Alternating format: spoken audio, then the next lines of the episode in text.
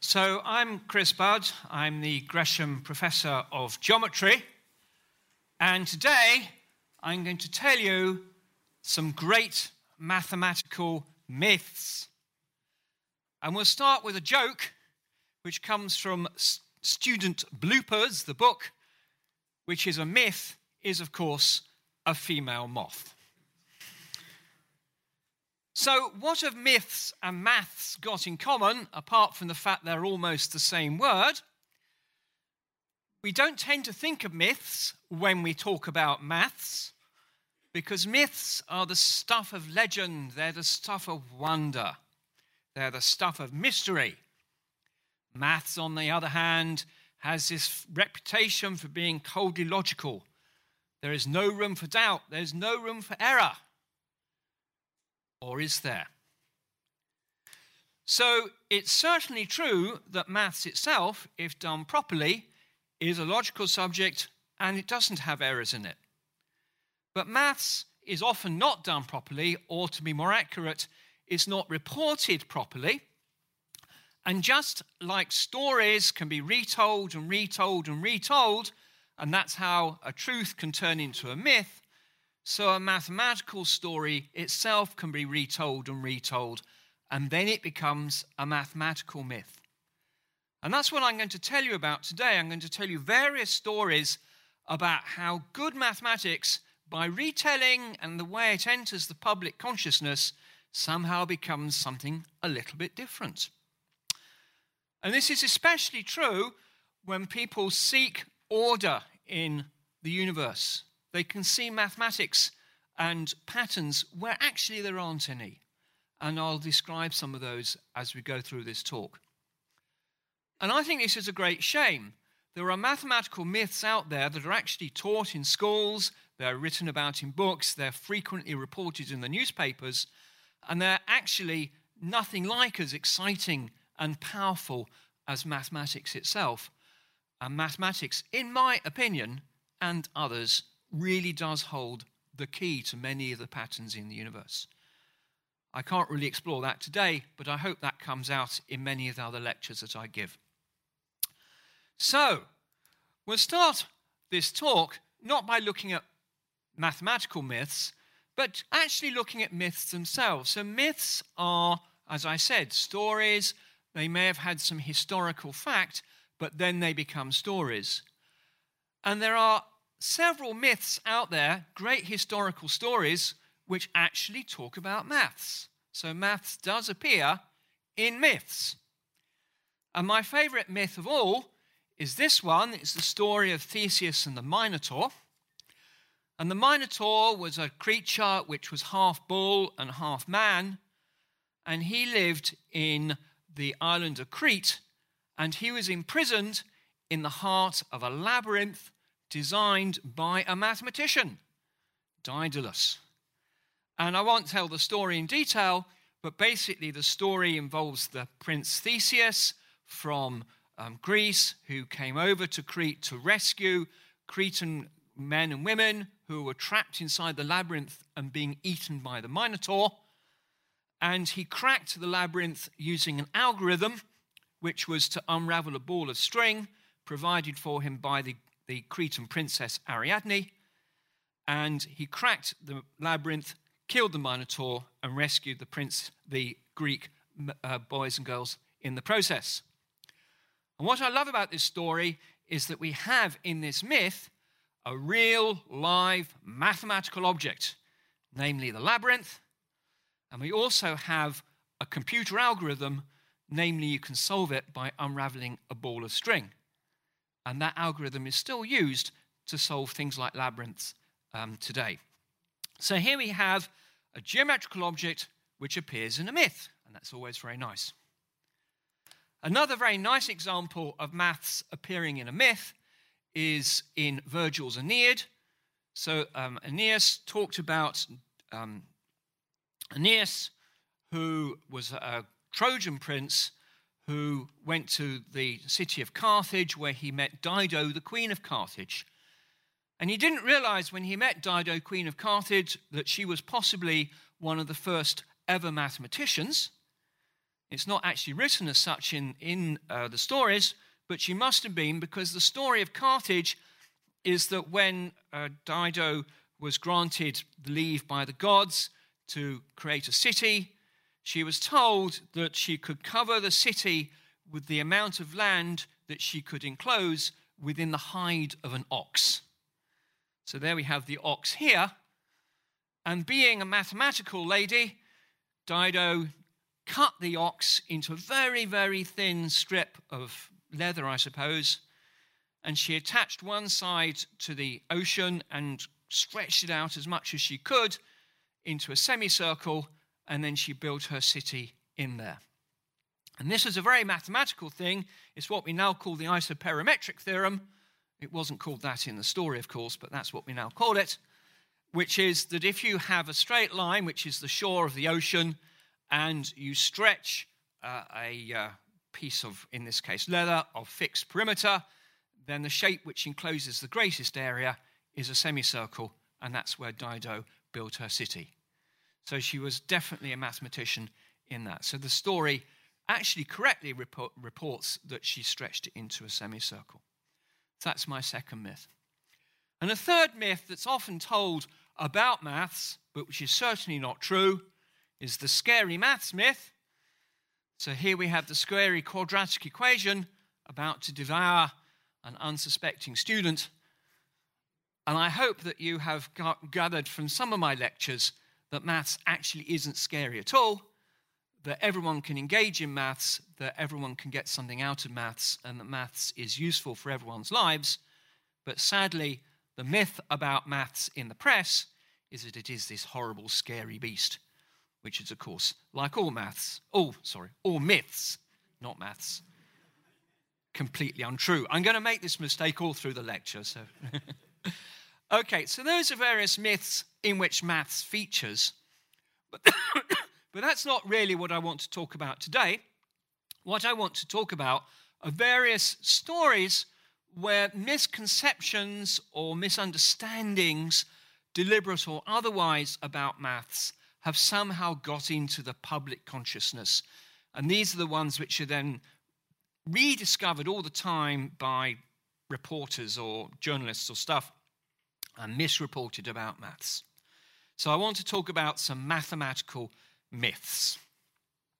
And I'm going to start with the oldest myth there is, and the one which most repeatedly comes up in the press, and that is the myth of the golden ratio.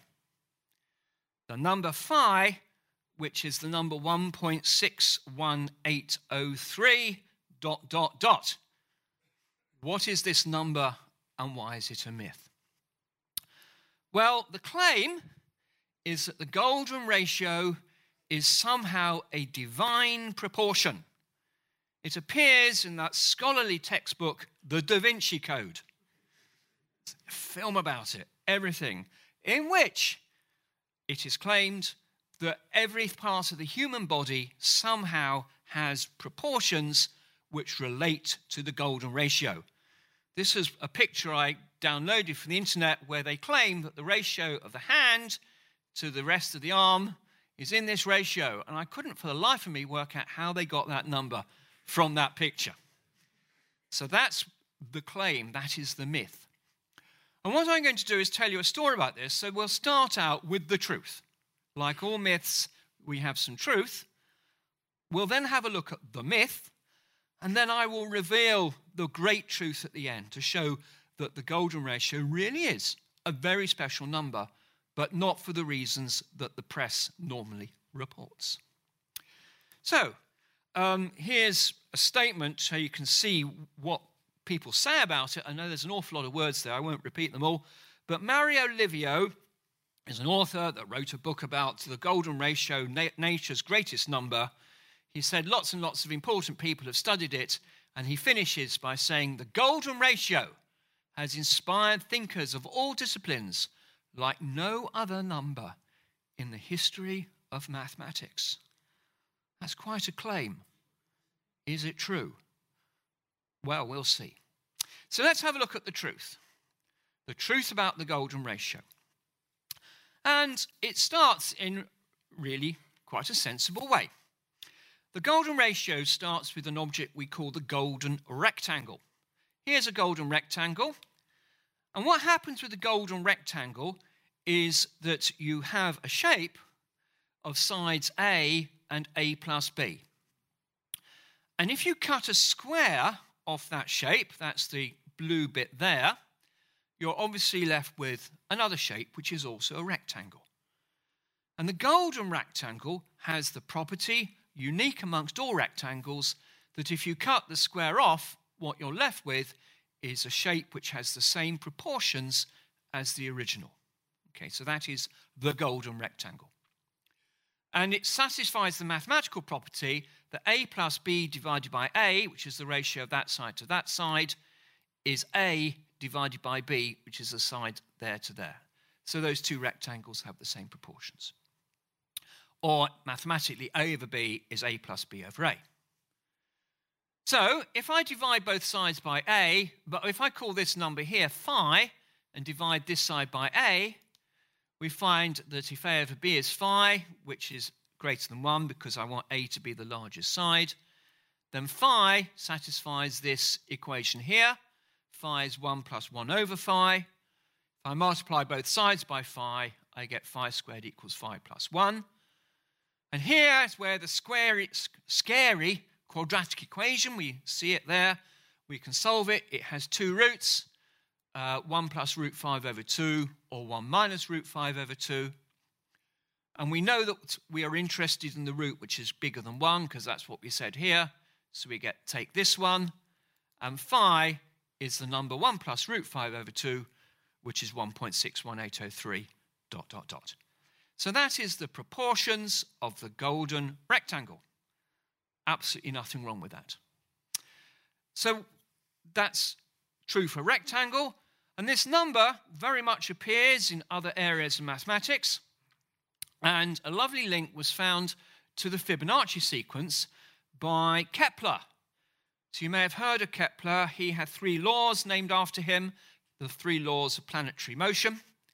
He also did a lot of work on how you pack spheres together really quite a, a substantially brilliant mathematician. And he was looking at a famous sequence, which is called the Fibonacci sequence, which you may have seen. That's this sequence here. And what happens with the Fibonacci sequence is if we add successive terms, 1 plus 1 is 2, 1 plus 2 is 3, 2 plus 3 is 5, and so on, you get this nice sequence of numbers. And this comes up all over the place. And Kepler had a look at the ratio of the successive terms of this. So 1 divided by 1 is 1, 2 divided by 1 is 2, 3 divided by 2 is 1.5. And if you carry on, you start getting towards what we call a limit. And the limit is the golden ratio. And you can prove that quite rigorously. So there's a very nice link between the golden ratio and the Fibonacci sequence. In fact, here is the formula for the nth term of the Fibonacci sequence explicitly in terms of phi and 1 minus phi. And that formula is absolutely right. It's somewhat weird that it always produces a whole number, but it does. And that is an explicit formula for the nth Fibonacci sequence in terms of phi. Very good. Phi is the solution of a quadratic equation. We see it as a rectangle. And the Greeks, who are interested in geometry, knew about phi. Euclid refers to it in his book, The Elements, which is the oldest mathematical textbook. And it's possible to construct it using a ruler and compass. You can construct the solution of any quadratic equation using a ruler and compass. And here's the construction for phi. You draw a square of side A, you bisect this side here. You then extend your compass from that point to the corner here. You go down here, and what you end up with is the golden rectangle. And it's a very nice construction, the golden rectangle, which you can easily do, and gives you the number phi. And in the transcript for this talk, I, I actually prove this mathematically. So that length there is phi um, in proportion to that length there. And once you've got that length, once you've got the length phi, you can do some nice things with it. And one of the nicest things you can do with it once you've got it is you can construct a pentagon. So the pentagon has the nice property that if its uh, side length is 1, then the length of the diagonals is uh, phi. So you can construct this triangle here once you've got phi, and that allows you to go on and construct the rest of the pentagon. So the pentagon has the property that the length of the diagonal compared with the length of the side is the golden ratio. Nice link in geometry. And that property is useful for other things. So you can use it to construct a pentagram, which is the shape on the American flag. And Roger Penrose, who's one of the great mathematicians of our current era, who I think was a former professor of geometry actually here, um, used it to construct things called Penrose tilings, which are uh, triangles with the angle, um, same angle as the pentagram. And you can use these to uh, produce what's called a non periodic tiling of the plane, which is a very nice geometrical construction. If you go to the University of Oxford and go to the Andrew Wiles building, which is their maths department, outside the paving stones are all in this shape. And in my Gresham lecture next month, which is called The Art of Maths, I'm going to talk quite a lot about tilings and tessellations as part of the way maths contributes to art. So the golden ratio very much is important here and in the pentagram for basically the same reason. The final thing I want to talk about the golden ratio is its irrationality. We're going to come back to this. An irrational number is a number which has the property that it cannot be represented by a fraction, m divided by n. So there's lots of irrational numbers out there. In fact, there's more irrational numbers than there are non irrational numbers. But the golden ratio is an example of an irrational number. There's no two numbers, m and n, such that one divided by the other gives you the golden ratio. And as I say, I'll come back to this. Now, Livio, in that quote I put up earlier, said that the golden ratio is the most important number in the whole of mathematics. Mathematicians spend all of their life thinking about the golden ratio and nothing else.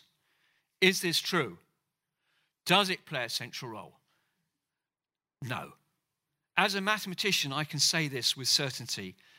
It plays a role. We've seen it has nice properties.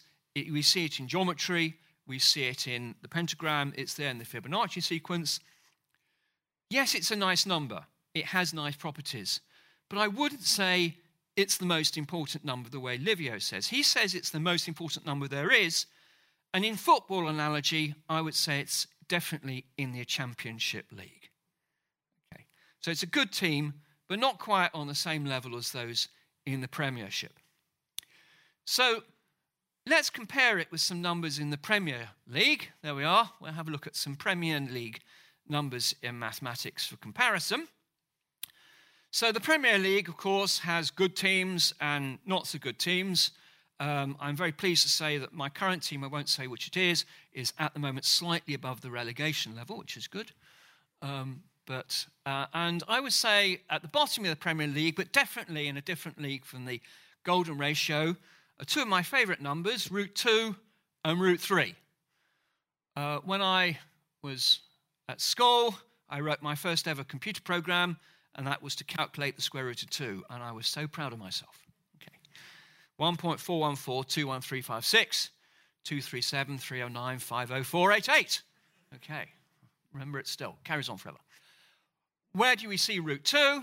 Well, if we have a triangle of side 1, obviously all the sides 1. If I take a square of side 1, the diagonal of that is root 2. If you take a sheet of A4 paper, the proportions of A4 paper, which is the paper most of us use, is 1 to the square root of 2. If you calculate your electricity bill, you use the square root of 2. It comes up everywhere. So that's the diagonal of the square which is a much more commonly occurring shape than the pentagon, which is the next one on, which certainly has a diagonal of phi. And if we go one step on to the hexagon, which we see in um, beehives and many other, other shapes, crystals and so on, the, di- the short diagonal of that is the square root of 3. So here we have two shapes which are much, much more common than the pentagon, which have ratio root 2 and root 3. So if people say to me the golden ratio is the most important number because it's the diagonal of the pentagon, I would say, yeah, but what about the square or the hexagon? You'd never get them mentioned. The long diagonal has length 2. So they're in the Premier League, great numbers, far more commonly arising than the uh, golden ratio. But what's in the what's at the top of the what's the you know what are the Liverpools or whatever in the in the number land? Well, there are several which claim attention up there, um, and certainly pretty well one of the most important is the number pi. And pi was known way back to the Greeks. Archimedes, that great genius of mathematics, computed um, pi pretty accurately for the day. So pi is the ratio of the um, circumference of a circle to its diameter. It's an irrational number, 3.141592653589793, blah, blah, blah, blah. Um, and it has this most wonderful formula representing it in terms of odd numbers, which I know these things are subjective, but this is my favorite formula in the whole of mathematics. Anything involving areas involves pi. So, in the mathematical subject of calculus and integration, you see pi everywhere. If you are um, an actuary and you're calculating death using statistics, you will be using pi in every formula that you use. This number comes into absolutely everything. Equal first in the Premier League is the number E, 2.718281828, um, which has this slightly scary definition limit as 1 plus 1 over n to the n, or slightly less scary in terms of factorials. And the number E, often called Euler's number, um, E Euler maybe, um, is the number which lies at the heart of how things grow. And it was originally studied or discovered in terms of compound interest. So that's the number E. It's hard to conceive of a universe without pi and E. And here is a quote from me, but I think many people would agree with it that practically every formula in science and engineering involves E or pi or the two together. For example, um, anything to do with waves involves the two combined. In my own work, pretty well every page of mathematics I write will have pi or E on it somewhere. Um, I mean, and that's every day I do this. I've been doing research in maths for over 30 years now, well, slightly longer actually. Um, um, I've used the golden ratio twice in my entire career. So that gives you some indication of the relative importance in my own estimation. So E and pi at the top of the Premier League.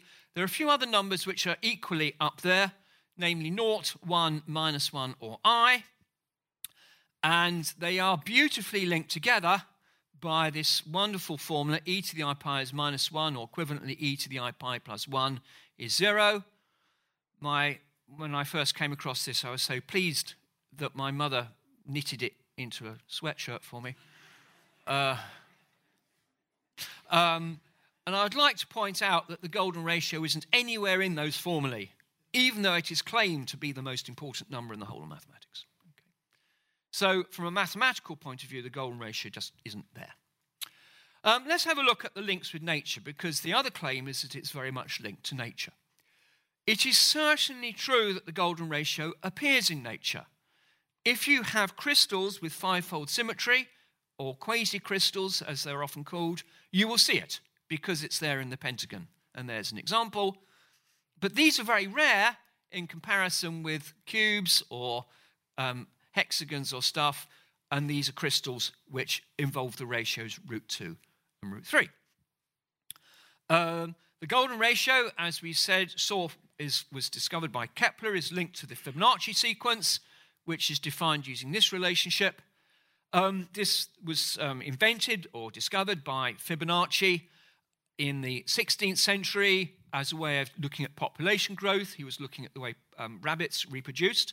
And it's a well established law for population growth. And so we would expect to see the golden ratio appearing when we study populations. it also relates to the way things pack together. So the golden ratio appears in the garden. Appears in two uh, contexts, certainly uh, spirals in a sunflower, uh, linked to Fibonacci sequence, which links to the golden ratio. And if you take a beehive, because bees uh, reproduce in a similar way to rabbits, roughly speaking, uh, biologically, maybe not, but certainly mathematically they do, um, you end up with having uh, proportions of drones to other bits of the beehive roughly in the golden ratio. And that's all to do population growth. And we understand this. These are well understood things. So in the garden, yes, you'll see the golden ratio here and there. But much, much more is claimed. So here's the myth. So the myth is that the golden ratio appears everywhere in the human body. This was what the Da Vinci Code said. One of my favorite examples being that the claim, I, I decided not to show a full length picture in case people were offended, but if you measure your height of your navel up to there and compare that with your height, then the two are in the golden ratio. Even more is claimed. It's claimed if you take the perfect human face, then just about every proportion in that is to do with the golden ratio. This is something I downloaded for the internet where they drew golden rectangles over a perfect human face to show that the golden ratio was there. Is this true? Well, that's the perfect face. I'm not so sure about this one. Uh, but it's certain my wife insisted I put this one on. Um, none of this is remotely true. Um, the human body, if you measure it, has lots and lots of ratios in it. I can take the length of my arm divided by the length of my leg and stuff like that. Most of these ratios are between one and two because if they weren't, we'd be far too big or far too wide or stuff. And so if you've got lots of ratios between one and two, some will be close to the golden ratio. So I did a, a, a very scientific study amongst my. One of the great things about teaching university is that I have 400 students in front of me most mornings I can do experiments on. And I got them to measure their height and divide by their navel height. That was fun. And, and we recorded the uh, frequency, and this is what we got. And we found, yeah, it sort of vaguely gets interesting towards this. And then there's a dip. And the dip was more or less where the golden ratio was. And then they go up to here. So Draw what conclusion you want from that. So there's lots of ratios in the human body. Some are close to the golden ratio, most are not. And the fact is, you can't really tell because you know there's lots of variations. If I did a survey with you, I won't. Um, you get similar variations. And a lot of this business of finding the golden ratio in stuff is the tendency of the human brain to look for patterns, even if there aren't any. Uh, this was a pattern that was reported in BBC News, where someone had rung in to say that Boadicea had appeared in the clouds. There, can you see her? There's her spear, and there's her whatever. So there is this tendency to look for patterns. Um, here's another famous thing about the golden ratio. You see this very, very often. This picture of a spiral. If you draw the golden rectangle, knock off a square, carry on knocking off squares, and draw circles here you get this spiral. First of all, it's not a spiral. Not technically, it's a load of circles, and that's not quite a spiral, but giving it the benefit of the doubt, you then see the shape appearing, so it's claimed to be the shape of a nautilus, the galaxy, or even that wave there. Well, is this, is this the case? Well, slightly sort of. The, the spiral that you get when you do this construction is what's called a logarithmic spiral. It has the form mathematically r equals e to the ab theta. E is that number we've seen earlier. Theta is the angle you go round, and r is how far away you are from the center as you go round. Actually, there's a, a typo here. That should be e to the minus b theta. I do apologize. Um, you see this everywhere in nature. And the reason you see it is it, it relates to the way um, things evolve and it has the property that if you change theta by a fixed amount, if you rotate the spiral, you simply rescale it. And so things like galaxies, which evolve by sort of growing in a kind of ordered way, are bound to have this shape. Same with the Nautilus. They all have this shape. But these numbers here, A and B, are arbitrary. They depend upon the object. Um, so they can be any value. For the golden spiral, which you, you can calculate, the number is the log phi divided by pi over 2, which is this. And what very few of the popular articles seem to have noticed is that if you actually take a nautilus and measure it, it's 0.18. It's nothing like the golden ratio. So nautilus has the spiral form, but it's nothing to do with the golden ratio. And finally, I just want to talk a bit about art. So I have to be careful here. Some artists, Le Corbusier, for example, have systematically used the golden ratio in their art. They've designed things around it because basically they've bought into the myth. They, they uh, believe the myth, and the myth is that the golden ratio gives you the most aesthetically pleasing rectangle. So this is an interesting one. Is the golden rectangle the most aesthetically pleasing? Well, what has happened is psychologists have given lots and lots of people rectangles to look at, and they tick the ones they like best. And guess what? It's not the golden ratio. It's much more close to root 2. Here's a psychological test. There we are. You can decide yourself whether you believe it. There's no evidence for it whatsoever. Um, it's claimed Da Vinci used it in his art. There's no evidence of that. Um, da Vinci mentions lots of ratios, but he mentions whole number ratios only. Um, the Vitruvian Man, which is one of his most famous pictures involving ratios, is claimed to have the golden ratio in it. It doesn't. You can just measure it with a ruler. Um, and examples of finding the golden ratio in Da Vinci's pictures are just like finding the ratio in the face. There's lots of ratios out there, some are better than others.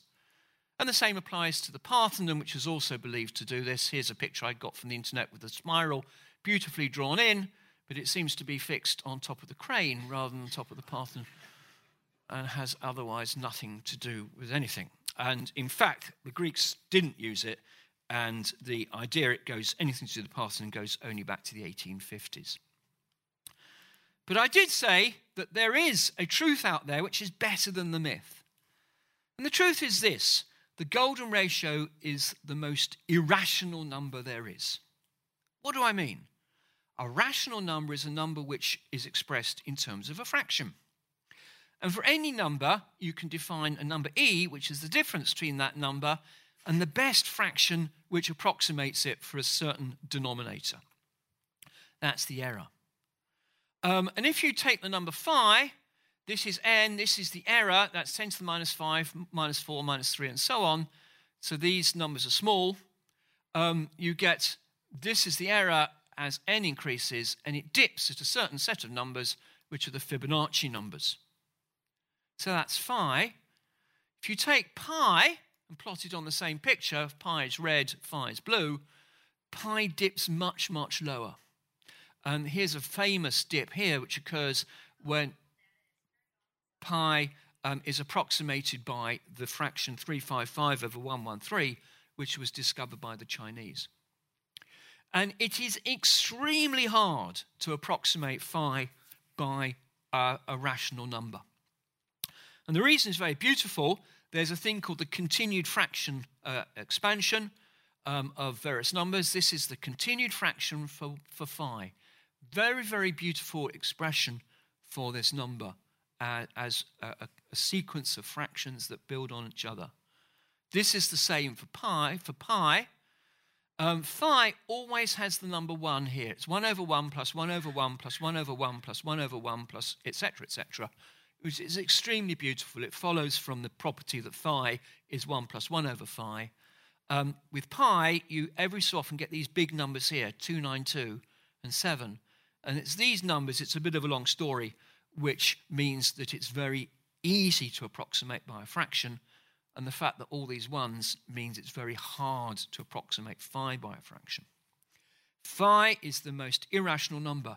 And this is genuinely useful we use it a lot in when we study synchronization of how one sound synchronizes to another. So if you have two sounds, one of which has a frequency which is a ratio of phi to the other, those two sounds will sound most discordant against each other.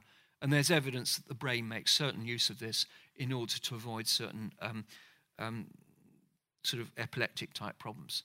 So, yes, It's a great number. It's still earning the Championship League. Sadly, the popular press never reports that phi is exciting because it's the most irrational number. And that's a shame. Okay, so let's move on to my next myth. And I want to talk about a wonderful problem called the Monty Hall problem, which some of you may have heard of. And I'll tell you the story. The basic story behind the Monty Hall problem is that this was introduced by someone, not surprisingly, called Monty Hall, who was a game show host. And the story was at the end of the game show, Monty Hall would present the contestants of the game show with three doors. And the contestants are shown three shut doors, and behind one was a great prize, such as a car, and between the other two was a goat. And Monty Hall would ask the contestants to choose a door, which they would then do. And he would then open up another door to reveal a goat. And he challenged the contestants should you stick with the door that you have chosen, or would you like to change to the other door that's left? So the contestants are asked to do this, and then the door they finally choose is opened. And if it's a goat, they get a goat. And if it's a car, they get a car. And the Monty Hall problem is this should you change your door or not? Right, so quick survey who would change the door? And who wouldn't change the door? Hmm, seems about 50 50. Interesting. Well, the basic myth is that you should change the door. The often quoted answer is yes. If you want a slightly non scientific but popular press account of this, the film 21, which is all about a group of students from um, um, MIT in America who go off to Las Vegas to break the bank there by essentially counting cards. Um, the, the film opens firstly with a Fibonacci sequence and then evolves into them discussing the Monty Hall problem and saying you should always change the door. But this is a myth, and it's certainly not always correct. And the answer to this kind of puzzle of whether you should change the door or not depends on really the situation and the relationship between the host and the contestant. And I'm going to give three different answers to this problem, which give three different cases of whether you should change the door or not. So the first case is where you have a, a host, which is Monty Hall, who knows what's going on and is kind. And what Monty Hall says to the contestants is I'm going to open the door, and I will guarantee you that the door I open will have a goat behind it. So, basically, the contestant chooses a door. Monty Hall opens the door, it has a goat behind it. The contestant has to decide whether to change. Now, the reason that they should change in this case is as follows When you have three doors, the chance of choosing a car is a third. Okay? You just choose a door, the chance the car is a third. Before you do this, you know that Monty Hall is going to open the door to reveal a goat. You choose a door, Monty Hall opens a door, a goat is revealed. Nothing has changed. The information you had before and the information you have after exactly the same. So the chance you have a car is still a third, and the chance that the other door is a car is two thirds. So you double your chances by changing doors. So if your host is kind and knowledgeable, you should always change the door and you will win. And in the Monty Hall problem, um, that's, that's what the, the people on 21 said, and that's what happened in the program. You should change doors. So that's case one. Case two is different. Case two is where you have an ignorant host. Now, what I mean by this is the host doesn't say in advance they're going to open the door.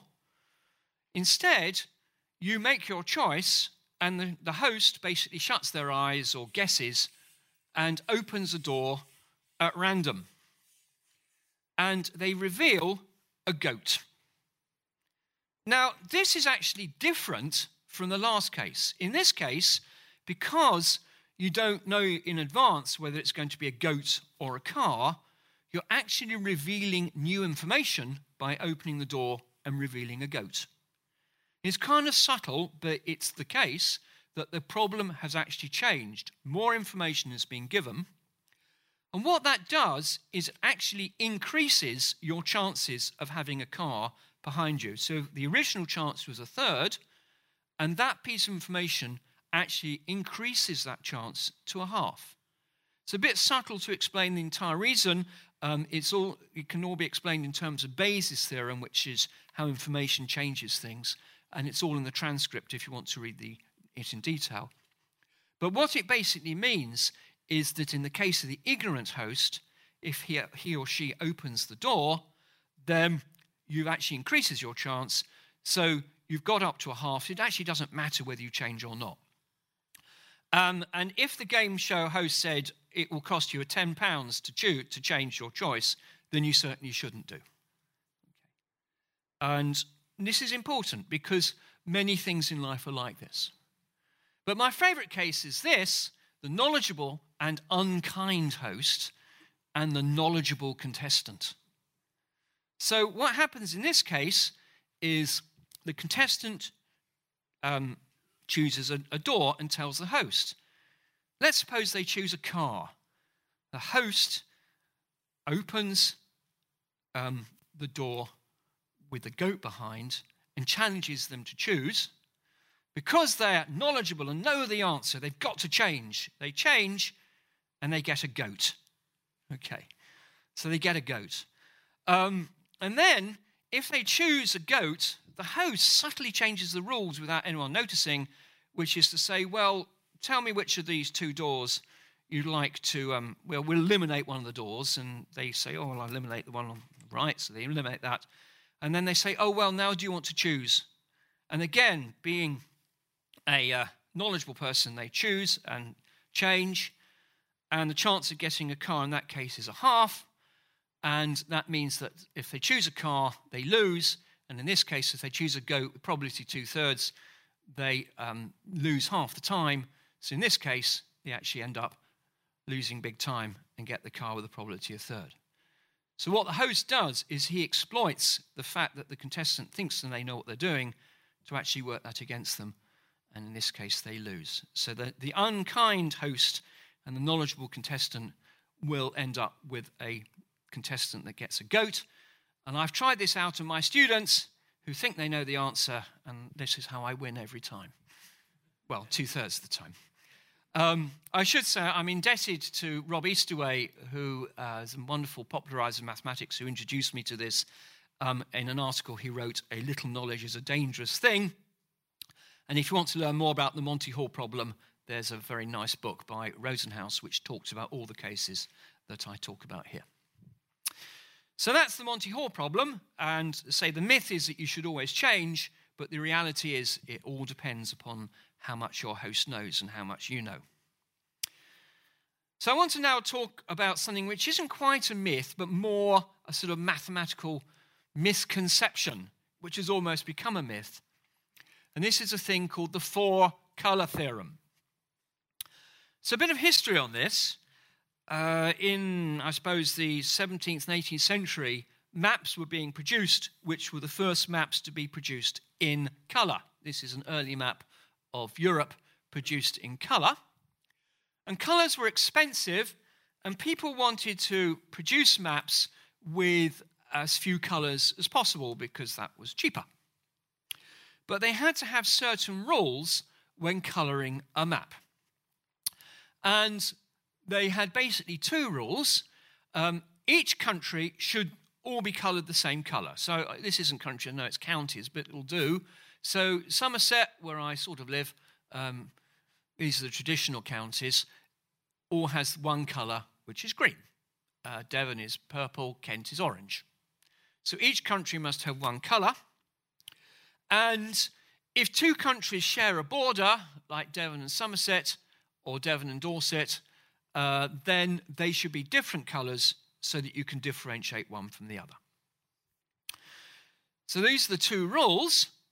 And the question that the map makers asked was what is the smallest number of colours that is needed to colour a map according to those two rules. So people started making maps. And they discovered, first of all, that you must have at least four colours.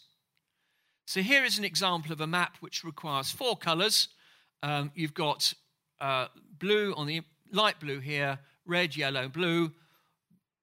You can't do with this with three colours because otherwise you'd have two countries with the same colour overlapping.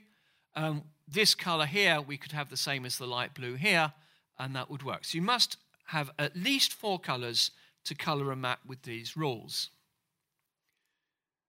And then map makers started producing maps more generally, and they found empirically that they didn't need more than four colours. So here are two maps. This is the United States with all the states coloured in with uh, just four colours uh, blue, orange, green, and red. And here is kind of a general map, uh, just made up map. Again, blue, red, yellow, blue, and green. Um, and only four colours were needed. And in 1852, Guthrie, who was uh, trying to colour the map of the counties of England, made a conjecture that four colours that were all that were needed. And he wrote about his conjecture to various mathematicians of the day, including Hamilton and Babbage, and they thought about it very hard and they couldn't um, prove it, and so it became an interesting problem for the mathematicians of the day. In 1879, a mathematician called Kempe actually produced a proof, and it was accepted for about seven years before they found a mistake in it, and they patched up the mistake, and it became what was called the five color theorem, which was that at most five colors were required to color a map. And when I was at school, this proof was, this uh, uh, question was still around, and it had become one of the most interesting open questions in the whole of mathematics, and it achieved a degree of notoriety in the process. And what was really nice was that in 1976 it was proved in a really, for at the time, novel way. So, two mathematicians, Appel and Haken, managed to reduce the problem of, of coloring any map to one of coloring a large number but different maps. And they checked every single map on a computer and they found that the four color theorem held. And this was a proof by computer, and it was one of the first ever proofs by computer. And it was very controversial at the time. Many mathematicians said it can't be a proof because it can't be checked by a human being. But in reality, this was ushering in a new age, and many, many proofs in mathematics are now done by computer, including a lot of my own work. So for me, it was very exciting um, that this happened. And if you want to read about it, uh, Robin Wilson, who was a predecessor of from me as Gresham Professor of Geometry and still gives wonderful lectures um, to Gresham College, wrote this lovely book, Four Colours Suffice How the Map Problem Was Solved by Robin Wilson. But I had a discussion with Robin about this, and I said, Robin, your book is incorrectly titled. In fact, it's almost a myth. And what's the myth? Well, it's a myth really amongst mathematicians about the four color theorem. Now, this matters, and I'll come tell you why in a sec, because all this looks like it's coloring a map, and you might think, wow, you know, maps are interesting, but they're not that interesting, really. But actually, this is a really important problem in modern technology, and this brings into my own work. Because if you have Wi Fi systems or any sort of radio system, and you have them in close proximity, it's important that the Wi Fi systems have different frequencies to avoid interference. And you want to know what's the most number of frequencies that you need to use in a Wi Fi system to avoid interference in, in, say, an office block. And for frequencies, read color. For map, read office block, and you have the same problem. So it's actually important to crack this problem for communications technology as much as for colouring in a map. And my argument with Robin was not that four colours suffice, but this bit here, how the map problem was solved. And the reason I have this is that the truth is that the four colour theorem correctly applies to all non contiguous planar graphs. That makes sense. Uh, a non contiguous planar graph is something you draw on a piece of paper, like we have, where different regions can be coloured in any way that you want. The myth is that the four colour theorem applies to the maps that were used in the original description, and actually it doesn't. The four colour theorem doesn't apply to maps. You need at least five colours to colour a map. And here is an example. So here we have the uh, world of Gresham land, in which we have Lake Gresham here and lake geometry. And lakes are blue, of course. So I've coloured them in both blue. And um, here are four colours that need to be coloured that map, which cannot be blue. And there is no way you can colour that map with four colours. You need five colours to colour that map. I know we've proved you can do it with four colours, but actually, you need five colours. What's gone wrong? Well, what's gone wrong it's so subtle you may not have noticed, but what's gone wrong is that we've put an extra condition on this map, which is that lakes have to be blue. So the condition that the sea is always blue or in the case of the British, that the empire is always red, actually means you can't colour a map with four colours. The, the theorem breaks down, and Robin's title, How the Map Problem Was Solved, is actually not right.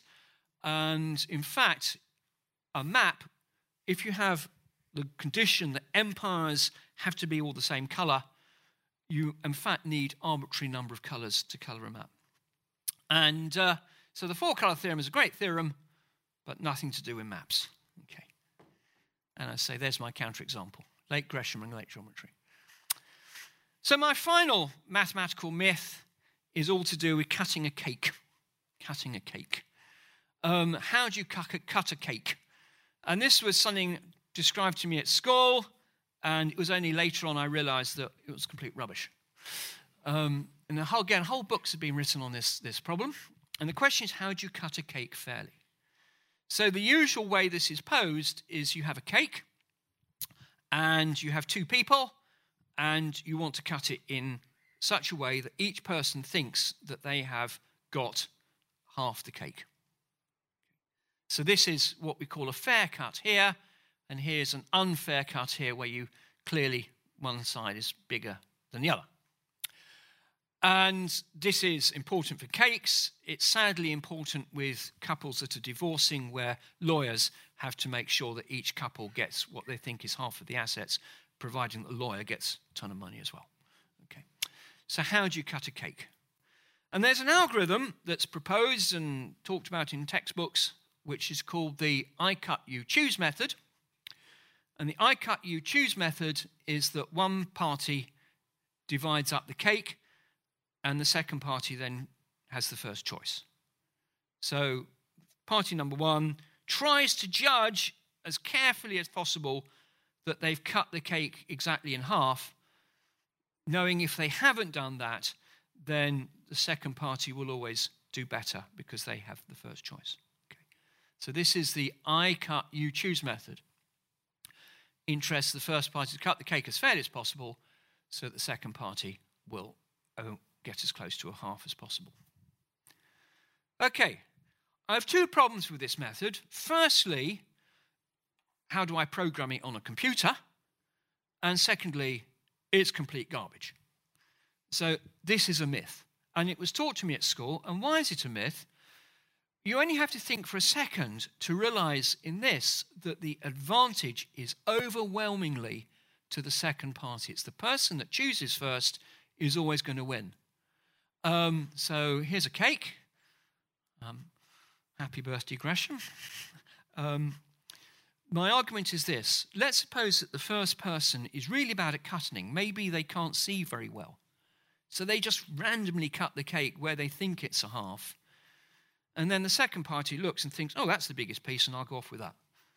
And in that extreme example, the second party always wins. It's a myth. The I cut, you choose method is garbage. Um, you also can't program it. And a much better method to use is an iterative method. And this is how a computer would do it. Um, so the idea is this one person cuts the cake in two, there are two pieces. One's always going to be bigger than the other. You can't cut it exactly in half. So what you do is you line up the two pieces um, against each other and you just cut off the bit which remains, which is different. You then have two identical pieces and a new piece. So each person takes one of the identical pieces, which you've got by lining one up against the other. There's now a new piece. And now what we've done, what mathematicians often do, is they take a big problem and then they reduce it to a much smaller problem, which is essentially the same. And then you carry on, that's your new crake, and you carry on doing this process until only the crumbs are left. And that is a fair, if somewhat messy, way to divide up a cake. And I will finish there with a limerick.